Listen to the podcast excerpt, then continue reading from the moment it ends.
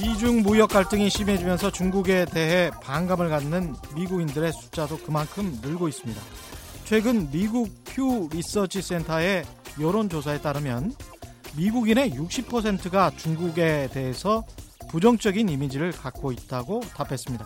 지난해 부정적 여론이 사십칠 퍼센트에 머물렀던 것에 비하면 미국 내 여론 상황이 얼마나 급변했는지 알 수 있죠. 불과 십 년 전인 이천구 년만 해도 중국에 대해서 오히려 우호적인 생각을 갖고 있던 미국인들은 전체의 오십 퍼센트로 부정적인 생각을 갖고 있다는 응답자의 비율 삼십팔 퍼센트보다 크게 높았는데 십 년 만에 미국 내 여론이 이렇게 역전된 것입니다. 특히 공화당 성향의 유권자들 사이에는 어, 반중 여론이 칠십 퍼센트로 매우 높게 나타났던 반면 민주당 성향의 유권자들 사이에서는 오십구 퍼센트로 상대적으로 낮았다는 점도 특이할 만합니다.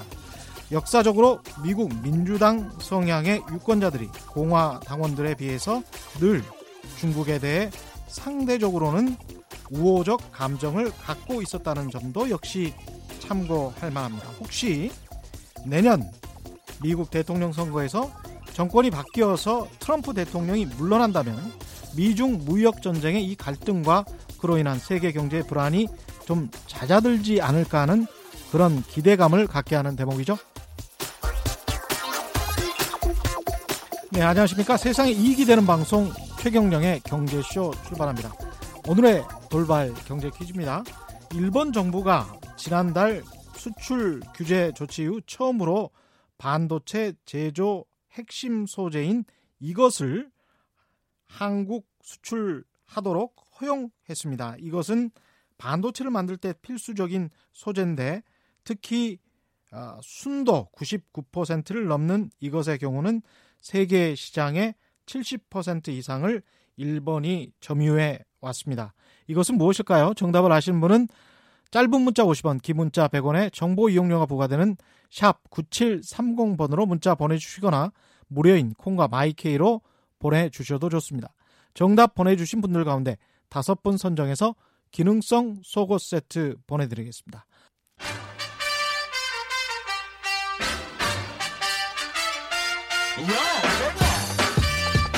최경영이 원하는 건 오직 정의. 경제 정의를 향해 여러 걸음 깊이 들어갑니다. 최경영의 경제쇼. 네, 어려운 경제 이야기도 귀에 쏙쏙 재밌게 풀어주는 홍춘욱의 경제 이야기 시간입니다. 베스트셀러 오십 대 사건으로 보는 돈의 역사의 저자시고요. 홍춘욱 숭실대 금융경제학과 겸임교수 오셨습니다. 안녕하십니까? 네, 안녕하세요. 반갑습니다. 예, 불황에 대한 음. 우려가 굉장히 높아지고 있습니다. 상황이 어느 정도인지 좀 이야기를 해주시죠. 네, 어, 지난 팔월 초의 일인데요. 예. 음, 미국의 열두 개 지역 연은이 있다는 건 벌써 최 기자님도 잘 아실 예. 거고요. 그래서 열두 개 연은 중에서 가장 힘이 센 곳은 뉴욕 연은입니다. 예. 뉴욕의 연은이 왜 이렇게 힘이 세냐? 그러면 예. 거기 대형 금융기관들이 집결해 그렇죠. 있으니까. 예. 그래서 그 대형 금융기관들한테 자금을 공급해주는 일을 하는 곳이 바로 뉴욕 연은이다. 예. 이렇게 볼 수 있는데 예. 뉴욕 연은이 이렇게 파워가 있다 보니까 음. 뉴욕 연은이 내놓는 보고서를 저희들이 중시할 수밖에 없어요. 그런데 예. 어, 이 장단기 금리는 불황을 예측할 수 있는가라는 흥미로운 보고서를 한편 내놨는데 장단기 금리는 네. 불황을 예측할 수 있나? 네, 아주 예. 흥미로운 보고서가 예. 나왔죠. 근데 일 년 내 어, 불황 확률이 얼마냐? 삼십일 퍼센트다라는 보고서 내용이 나온 겁니다. 삼십일 퍼센트다? 네, 그러니까 상당히 높은 수준이라고밖에 말씀드릴 수 없는 거죠. 왜냐하면 예? 반반 넘어가면 사실은 이미 가, 눈앞에 불안... 온 거잖아요. 아, 그런 겁니까? 그렇죠. 이게? 예, 그러니까 예. 이 과거에 있었던 여러 가지 지표들을 살펴보면 예.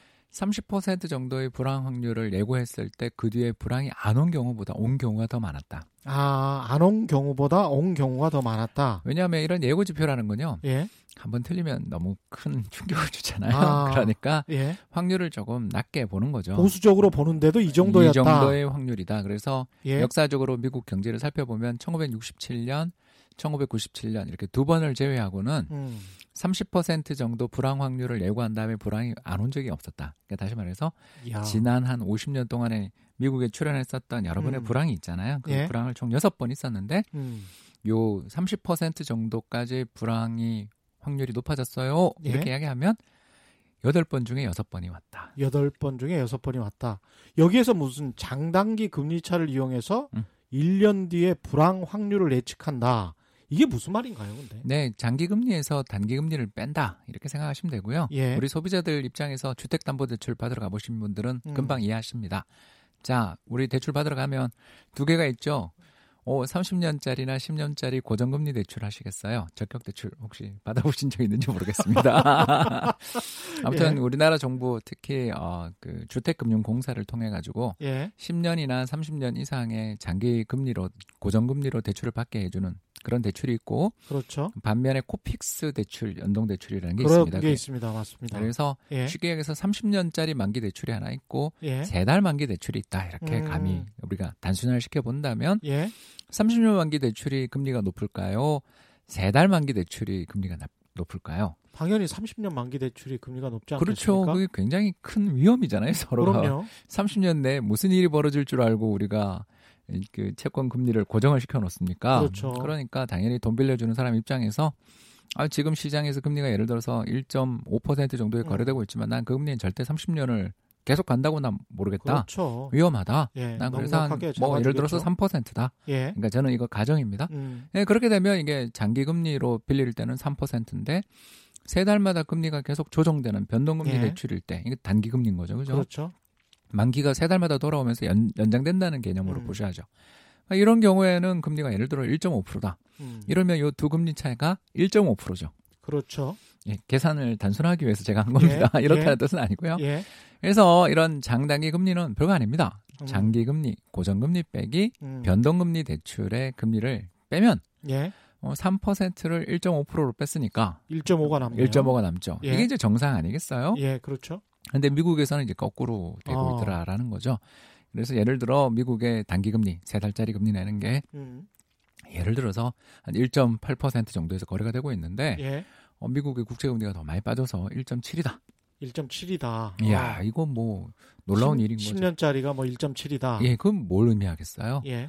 현재의 정부 정책금리, 그러니까 음. 거기에 단기금리는 종속되니까 예. 일 점 팔, 뭐 이제 곧 금리 인하 있을 거라는 예상이 벌써 담고 있죠. 그렇죠. 이 정도의 금리를 가지고는 음. 경기가 불황 올 것 같고, 예. 이 정도의 단기금리, 이 정도의 변동금리 상황이 앞으로 지속된다면 음. 미래 경제 성장이 되게 어려워요라는 전망이 거기 예. 담겨 있다고 보는 거죠. 그러네요. 즉 십 년 만기 국채금리가 현재 정부 정책금리보다 낮다. 음. 이 금리 수준으로는 이 경제 버틸 수 없고요. 예. 십 년 내 불황이 굉장히 가능성이 높기 때문에 예. 저희는 앞으로 경제를 되게 비관합니다라는 채권 시장의 메시지가 거기 담겨 있는 그렇군요. 거고요. 이게 더 무서운 이유는 예. 이렇게 되면 이제 은행들이 문제가 생기는 거죠. 음.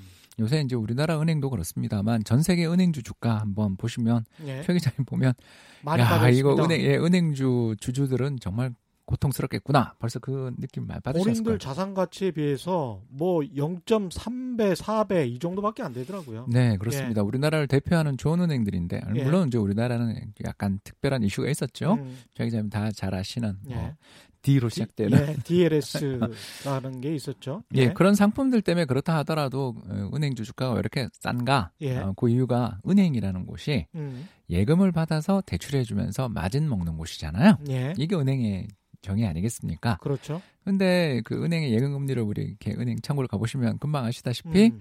정부 정책금리랑 똑같이 움직이잖아요. 예. 그래서 우리 뭐 일 년 금리, 이 년 금리 이런 거에 그 값서 예금하러 가보면 다 일 점 오 퍼센트에 에혀 이러지 않습니까? 그렇죠. 그런데 예. 아까 제가 말씀드리기를 어, 장기금리는 그, 결국 대출금리랑 아까 삼십 년짜리 만기 그렇죠. 대출금리를 한다 그랬는데 그런 금리들이 우리나라 뭐 십 년 만기 금리 아시는 것처럼 다 이 퍼센트 밑에 있는 거 아시죠? 예. 그래서 이 예금에서 줘야 되는 고객들한테 음. 줘야 되는 금리와 음. 대출할 때 고객들한테서 받는 금리의 차이가 좁혀지게 되면 예대 마진이라는 게 에이, 예. 이게 이제 줄어들겠죠, 그죠? 예.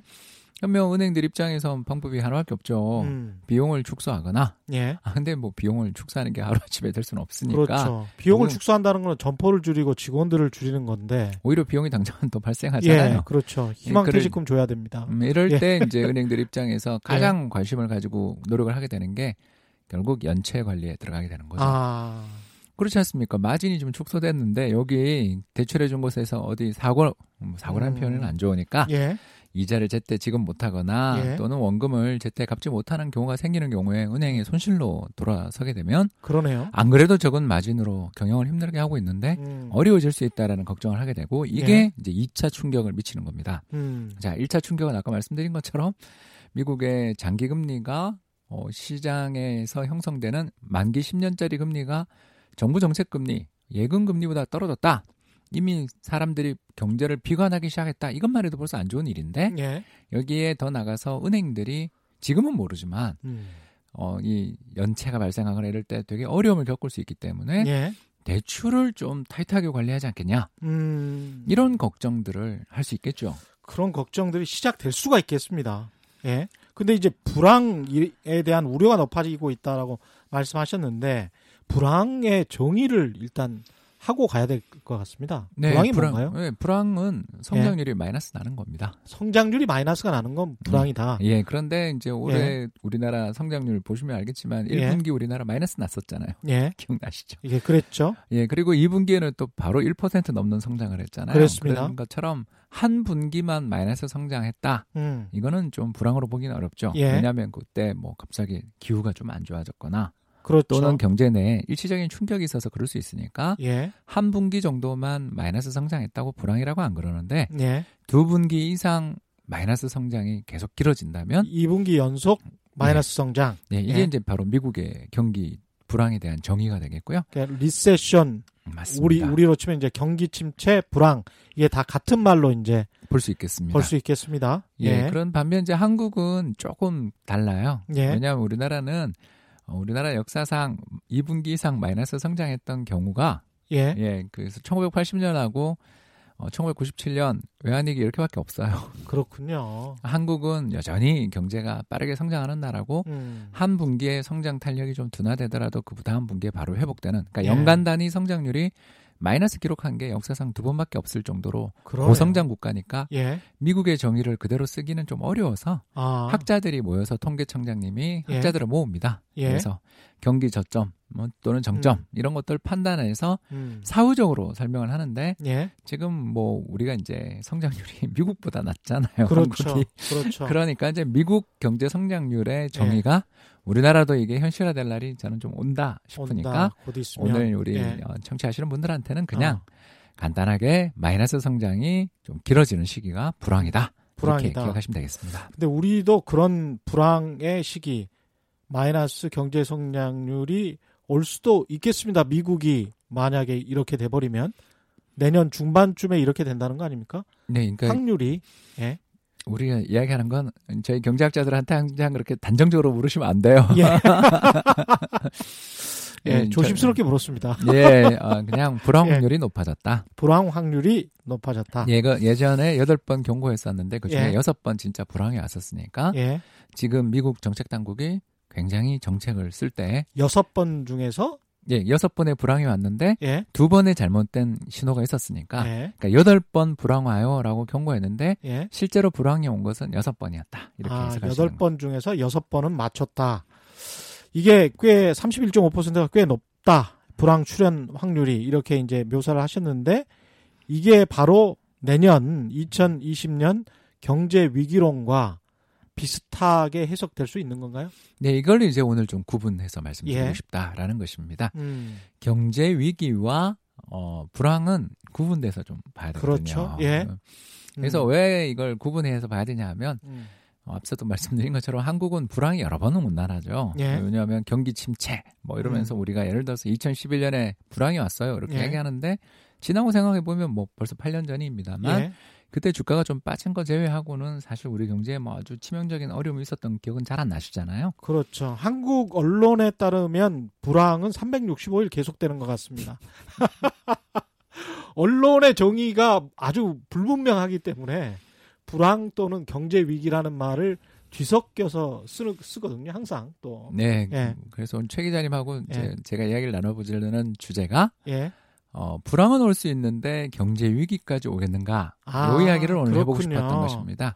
그렇군요. 그러면 이제 경제 위기가 뭔가? 예. 이렇게 생각해 보면 제가 아까 천구백팔십 년 올쇼크와 예. 음, 또 광주 예, 이런 안 좋은 일이 아. 있었던 시기가 천구백팔십 년 예. 그리고 천구백구십칠 년 외환위기 이런 예. 두 가지 경우들을 살펴보면 아주 쉽게 이해가 되시는 거죠. 아 음. 은행이 망할 정도의 극단적 위기가 예. 금융위기 이렇게 예. 볼 수 있는 것이고 반대로 그 사이사이에 있었던 이천 년 음. 불황이라든가 또는 이천사 년에 있었던 불황이라든가 예. 혹은 이천십일 년 지금 또 정책 당국에서는 음. 이천십칠 년 하반기를 불황이 시작됐다라고 이렇게 보시는 것 같아요. 예. 이런 식으로 자주 자주 오는 불황들은 음. 금융위기랑 좀 상관이 없을 수도 있거든요. 그렇죠. 그래서 예. 이제 금융위기를 간단히 말씀드리자면 음. 어, 그냥 은행이 굉장히 어려움에 처하는 시기다. 경제 위기라는 것은 은행이 굉장히 어려움에 처하는 시기다. 그러니까 쉽게 예. 얘기해서 예. 대출을 마이너스 내는 시기다.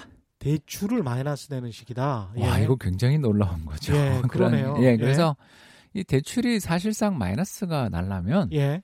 은행들이 어, 이렇게 아까 연체를 좀 걱정하는 정도로는 대출을 회수 마이너스까지는 안 하잖아요. 그렇죠. 신중하게 대출해주자라는 것과 기존에 나갔던 대출을 회수한다라는 건 이거 완전히 다른 이야기입니다. 그러, 그렇습니다. 어, 네, 완전히 그래서, 경제의 발목을 잡아버리는 거죠, 은행이. 예, 그래서 우리나라 역사상 뭐 과거 데이터들을 우리가 다 알 수는 없는데 음. 은행이 본격적으로 대출을 회수해서 우리나라 전년 동기 대비 뭐 이렇게 이야기하잖아요. 지난해 예. 같은 기간에 비교해서 대출이 마이너스 났던 시기는 통계적으로 보면 아까 말씀드린 구십칠 년 외환위기 정도 아. 어, 그리고 천구백팔십 년 어, 제이 차 석유위기 정도였는데 그것도 예. 뭐 그때는 또 약간 정치적 위기 상황이었으니까 예. 그러니까 돈을 그냥 걷어들여버린다는 거죠. 기업이나 가게로부터 네, 그런 일이 마이너스라는 것은 예, 그런 예. 일이 벌어지게 되면 시장에 연쇄적인 후폭풍이 두 가지가 생기겠죠. 첫 번째는 예.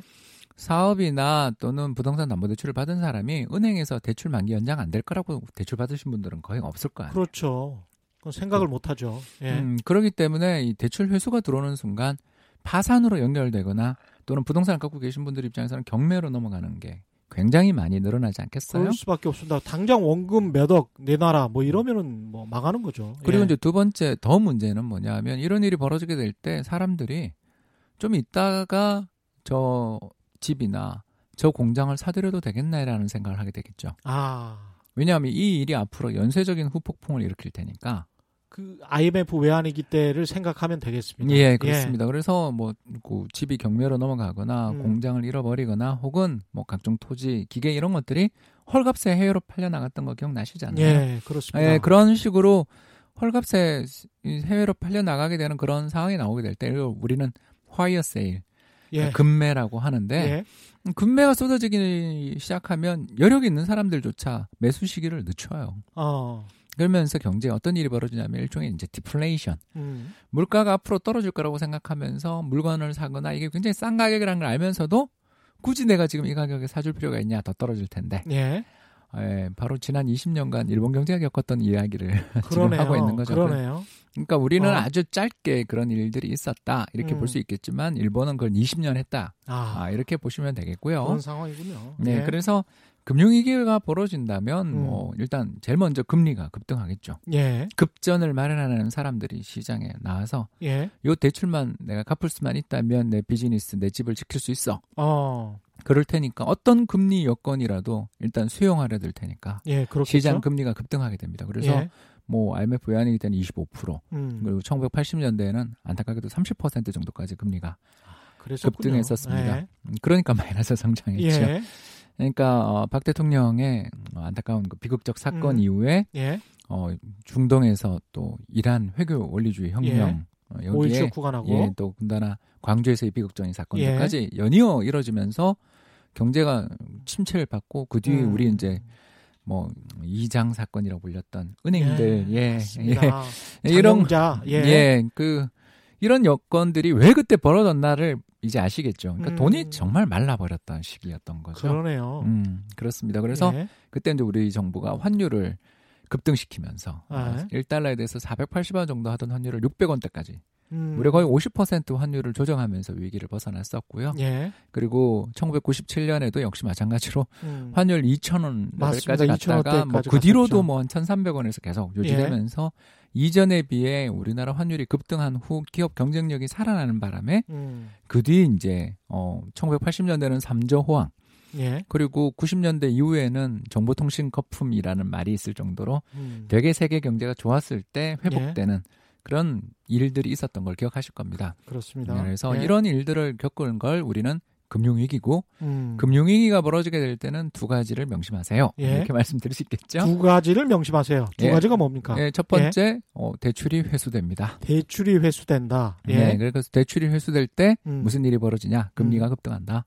금리가 급등한다. 네, 그래서 예. 뭐 금리 급등하면 우리나라에 좋은 자산이 없죠. 예. 주식, 부동산, 채권 할 것 없이 다 어려움을 겪는다. 이렇게 그렇겠죠. 보실 수 있겠고 예. 두 번째, 그런 난국, 그런 위기 상황이 벌어졌을 땐 정부가 음. 의도했건 또는 의도하지 않았건 간에 음. 안타깝게도 환율이 급등하는 경우들이 굉장히 많고 음. 환율의 상승폭은 뭐 오십 퍼센트도 있었고 백 퍼센트도 있었다. 예. 이렇게 이제 정리를 해드릴 수가 있겠고요. 예. 이제 반대로 불황이 시작될 때는 그러면 그렇죠. 또 어떤 변화가 옵니까? 불황과 불황이다, 그러면 경제 위기는 다르니까. 어, 대표적인 걸 이제 이천팔 년을 우리가 한번 아, 해볼 수가 있겠죠. 예. 이천팔 년 글로벌 금융위기가 음. 벌어졌는데 한국에서는 다행스럽게도 금융위기가 없었어요. 그랬죠. 예. 네, 은행이 어디 망하지 않았죠. 예, 전혀 망하지 않았습니다. 예, 그래서 예. 뭐 시티라든가 음. 뱅크 오브 아메리카라든가 에이아이지 어, 이름만 들어도 뭐 세계 금융시장에 예. 패권을 잡고 있었던 그 회사들이 다 공적 자금 투입될 줄 예. 누가 알았습니까? 예. 그러니까 이런 거대한 은행들 뭐 유럽만 하더라도 돌체뱅크라든가 예, 맞습니다. 예. 예.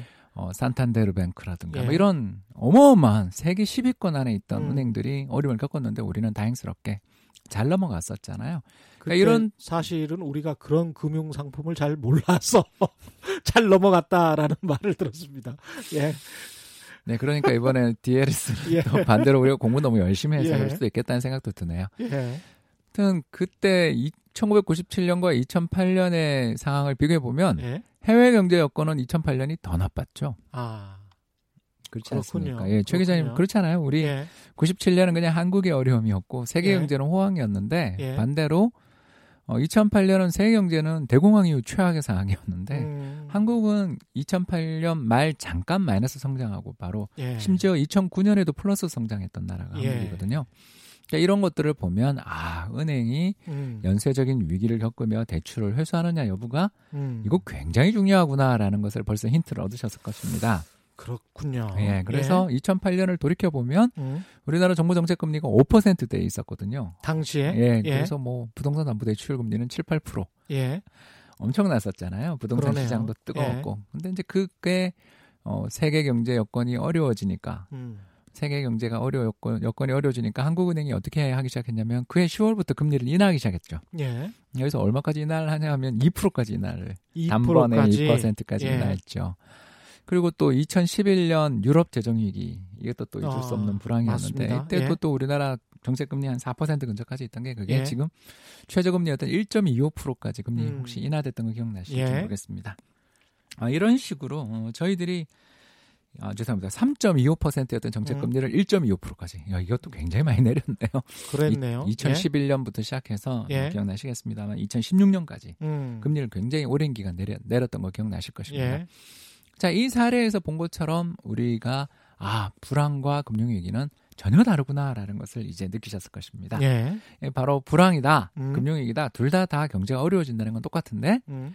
어, 금융위기가 발생해버리면 정부가 채권시장 금리에 대한 통제권을 잃어버리는 거죠. 아, 그 정도까지 되는 거군요. 예, 예. 그러니까 왜냐하면 은행이 뭐 못 버티고 대출을 회수하고 또 음. 대규모 사기 사건이 벌어졌던 시기 혹은 은행이 대출을 너무 부실화가 심해져가지고 그렇죠. 도저히 자기들이 이대로 대출을 가지고선 은행이 망할 것 같은 상황이 벌어져서 음. 그냥 걷잡을 수 없이 봐주지 않고 대출을 회수해버린 시기 음. 이런 시기가 벌어지게 될 때는 금리도 급등하고 부동산 가격 폭락하고 주가도 폭락한다 예. 이렇게 볼 수 있는데 반대로 이천팔 년은 돈을 그때 가장 많이 벌었던 사람이 누구냐 생각해 보시면 채권 가지고 계신 분이 제일 돈을 많이 벌었잖아요. 아, 그렇습니다. 아. 특히 전환사채나 음. 신주인수권부 사채 뭐 이런 채권이 약간 결부되어 있는 그런 예. 어떻게 보면 이제 하이브리드한 상품이라고 예. 저희는 부르고 중위험 중수입 상품이라고 생각했던 상품들이 예. 대박 상품이 되는 경우들을 음. 우리가 경험했을 겁니다. 예. 왜냐 생각해 보십시오. 우리가 그냥 아주 그냥 쉬운 사례를 하나 만들어 볼게요. 음. 최 기자님이랑 이제 제가 둘이 회사채를 발행을 해야 됩니다. 예, 회사채를 발행해야 됩니다. 예, 회사채를 발행해야 되는데 예. 아, 최 기자님은 운이 없으셔서 예. 이천팔 년 봄에 예. 회사채 금리 오 퍼센트에 예를 들어서 예. 가정을 해서 조달을 예. 하셨어요. 저는 왜 운이 없는 쪽으로 아, 이렇게 왜 그러냐면 제가 사례를 이야기하기 예. 때문이죠. 알겠습니다. 예. 근데 저는 운이 예. 좋아서 이천팔 년 말에 회사채를 시장에 나가서 조달을 하러 갔는데 둘이 신용도는 똑같으니까 예. 저는 한 삼 퍼센트 정도에 조달을 했습니다. 아주 낮은 금리로? 예, 예. 정부 정책 금리보다는 높지만 음. 그래도 한 삼 퍼센트 조달을 했습니다. 자, 그럼 오 퍼센트. 예. 자, 그러면 시장에서 어떤 채권이 인기 있겠습니까? 자, 최채권, 홍채권 할 때. 최채권, 홍채권 할 때 최채권이 인기가 있지 않습니까? 그렇죠. 예. 금리를 일 년에 이자를 오 퍼센트씩 따박따박 주는 채권이 시장에 있는데 그렇죠. 새로 발행된 홍채권은 일 년에 이자를 삼 퍼센트밖에 안 준다면 음. 오 퍼센트 이자를 준다는 채권에 대해서 인기가 하늘을 찌르지 않겠습니까? 그렇겠죠. 예, 예. 그러면 하늘을 찌르면 가격이 오르는 수밖에 없죠. 예, 그렇습니다. 그래서 채권 가격을 채권을 보유하신 분들은 양쪽에서 다 이익을 보게 됩니다. 음. 먼저 다른 사람보다 높은 금리 오 퍼센트 이자를 이미 받고 있었는데다가 그렇죠. 두 번째 채권 가격이 쫙 상승해서 적당한 시기에 매도하면 되니까. 예, 그렇습니다. 예. 그래서 양쪽에서 다 이익이 생기겠죠. 예. 그렇기 때문에 시장 금리가 급락하는 시기. 음. 다시 말씀드려서 정부 정책 금리가 가파르게 인하되는 시기에는 채권을 보유하신 분이 세상의 승자가 된다. 예.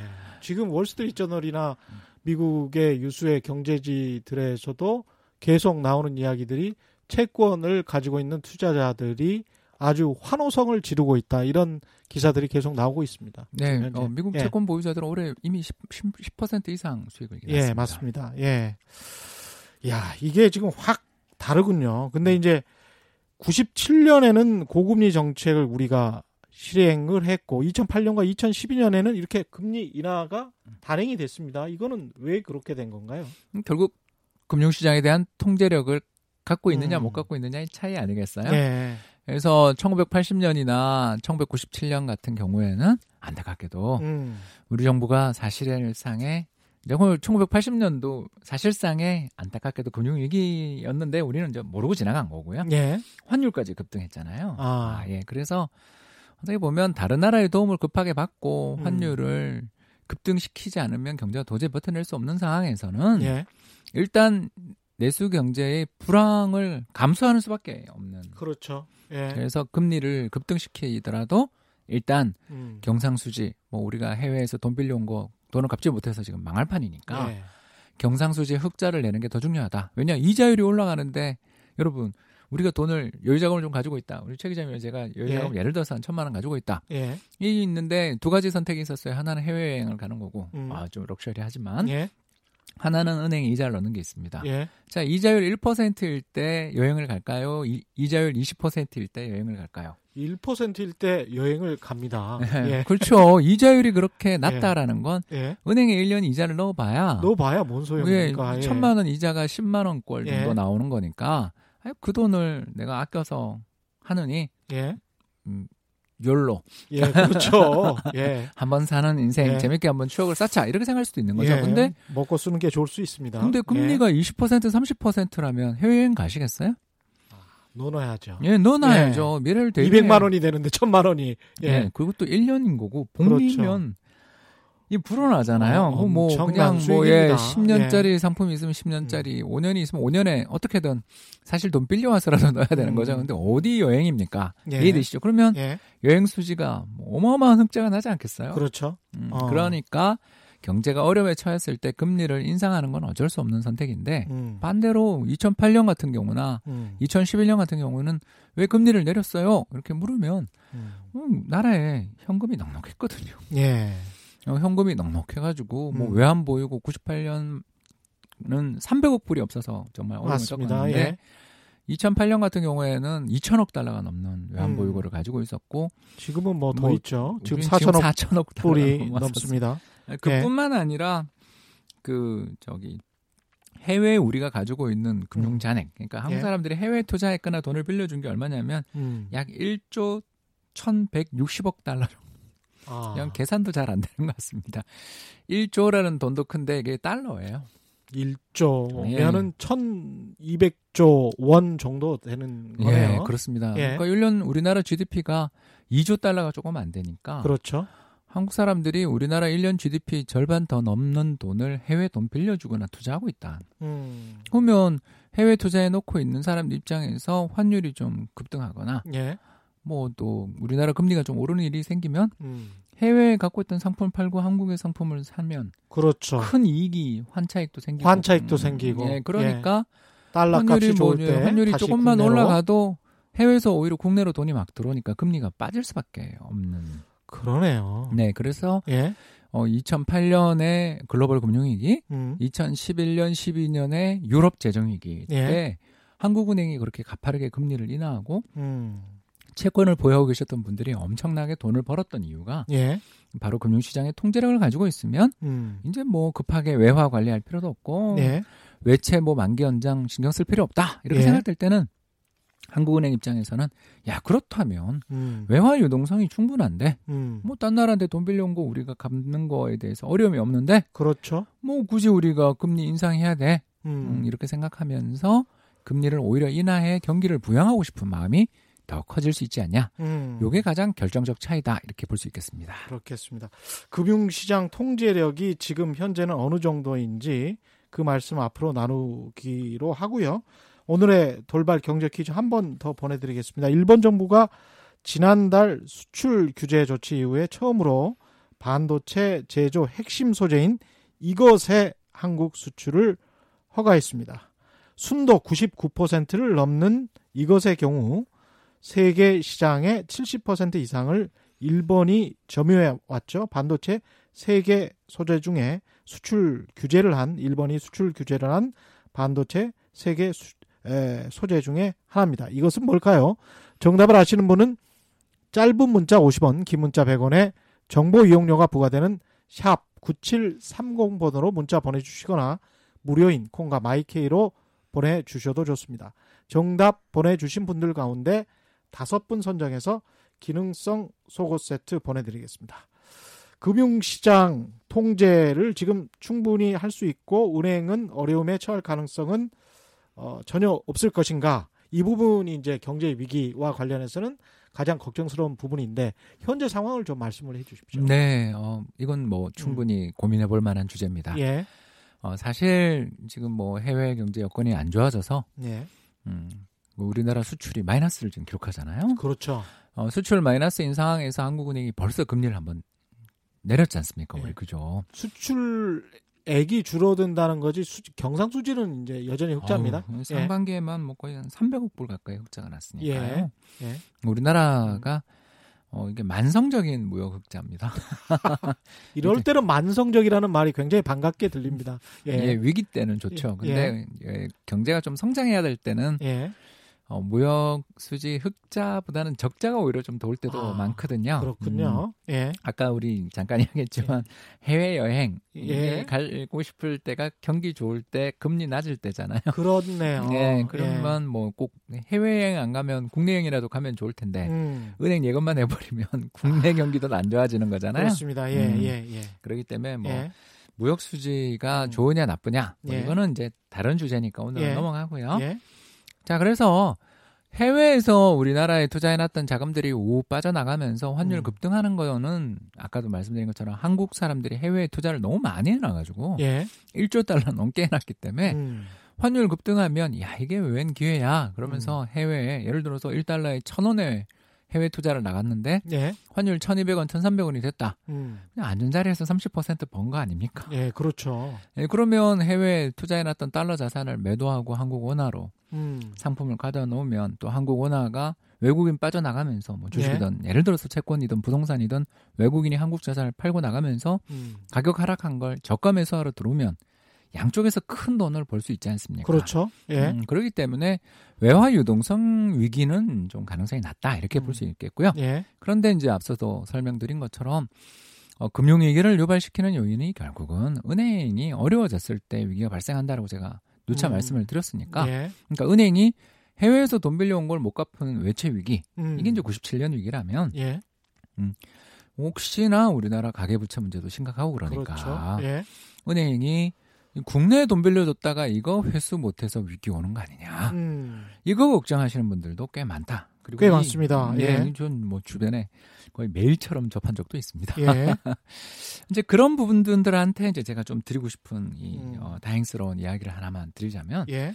어, 보험 가입이 잘 돼 있다.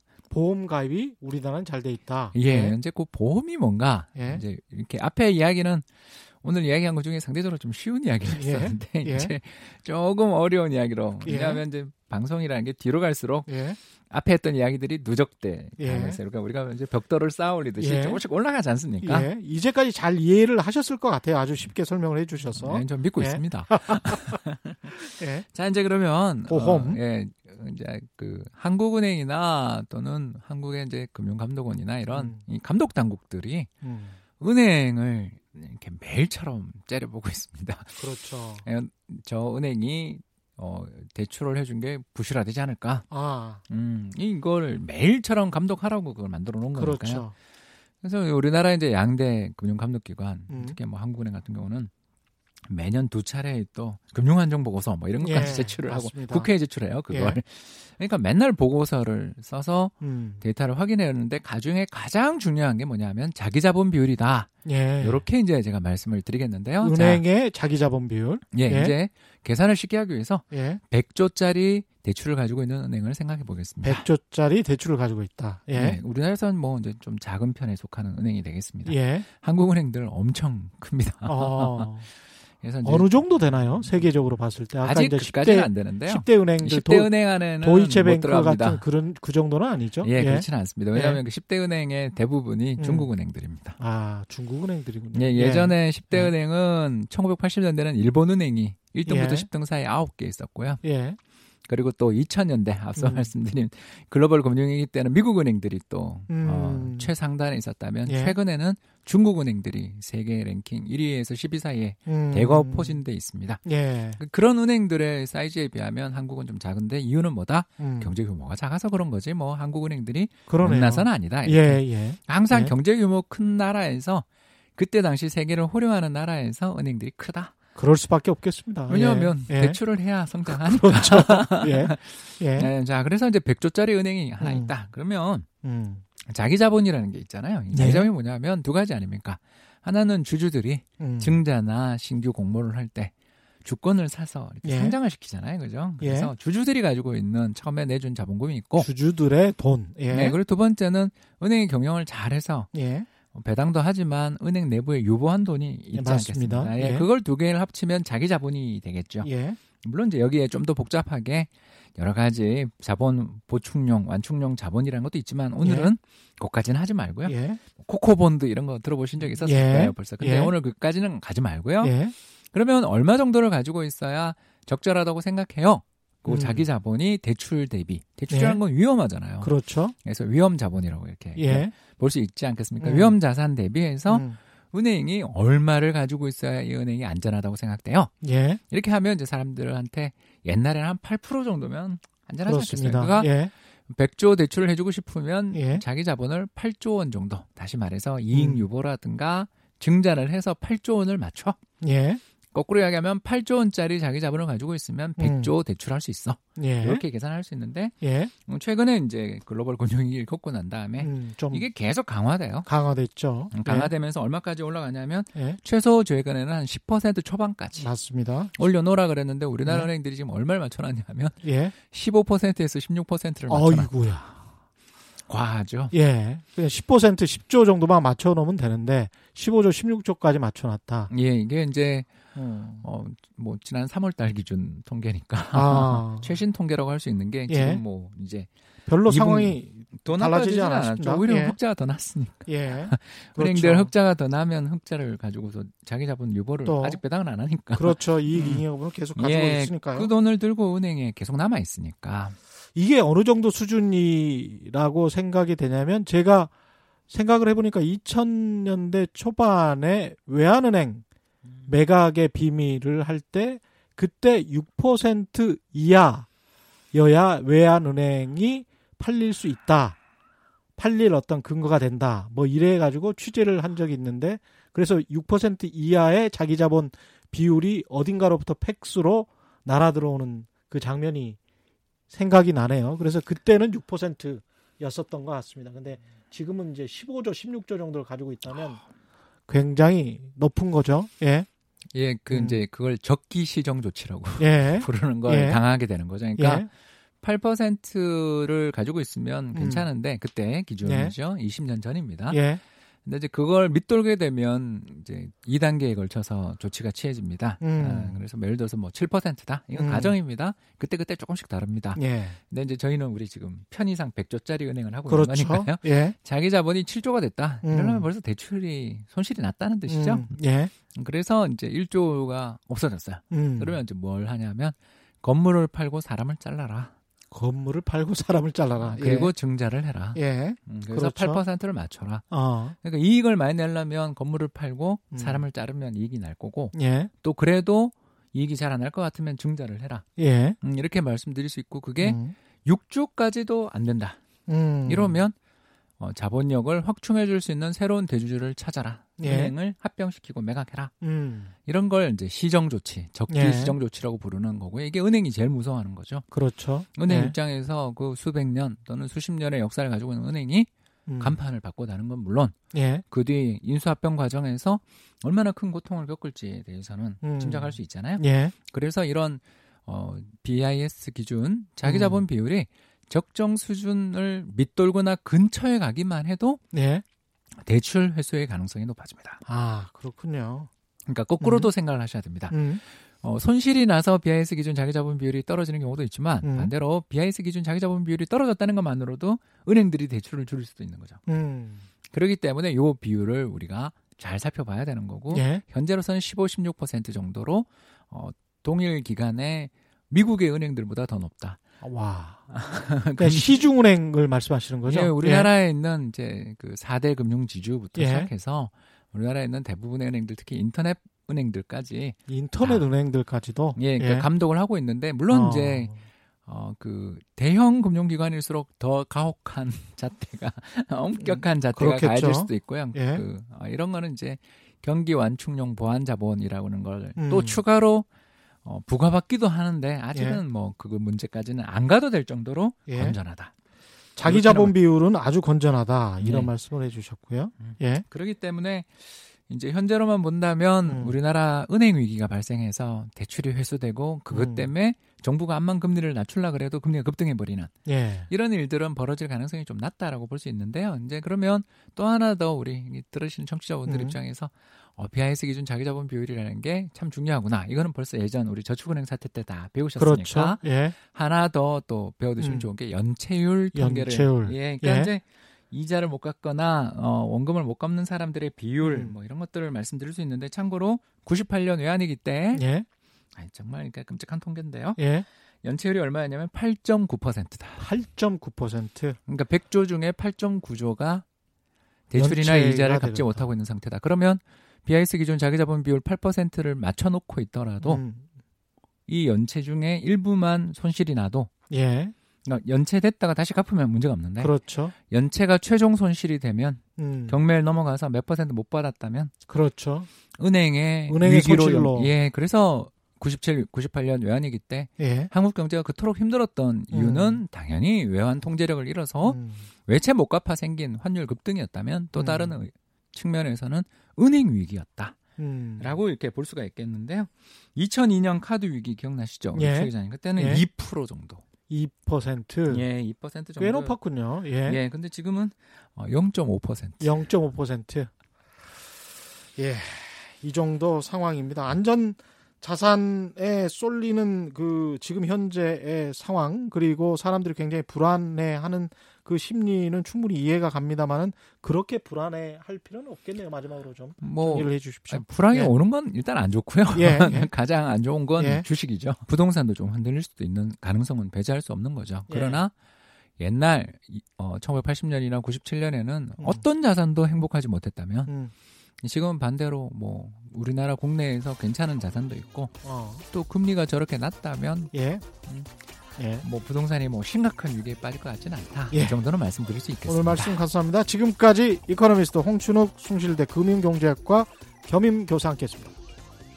네, 오늘의 돌발 경제 퀴즈 정답은 불화수소였고요.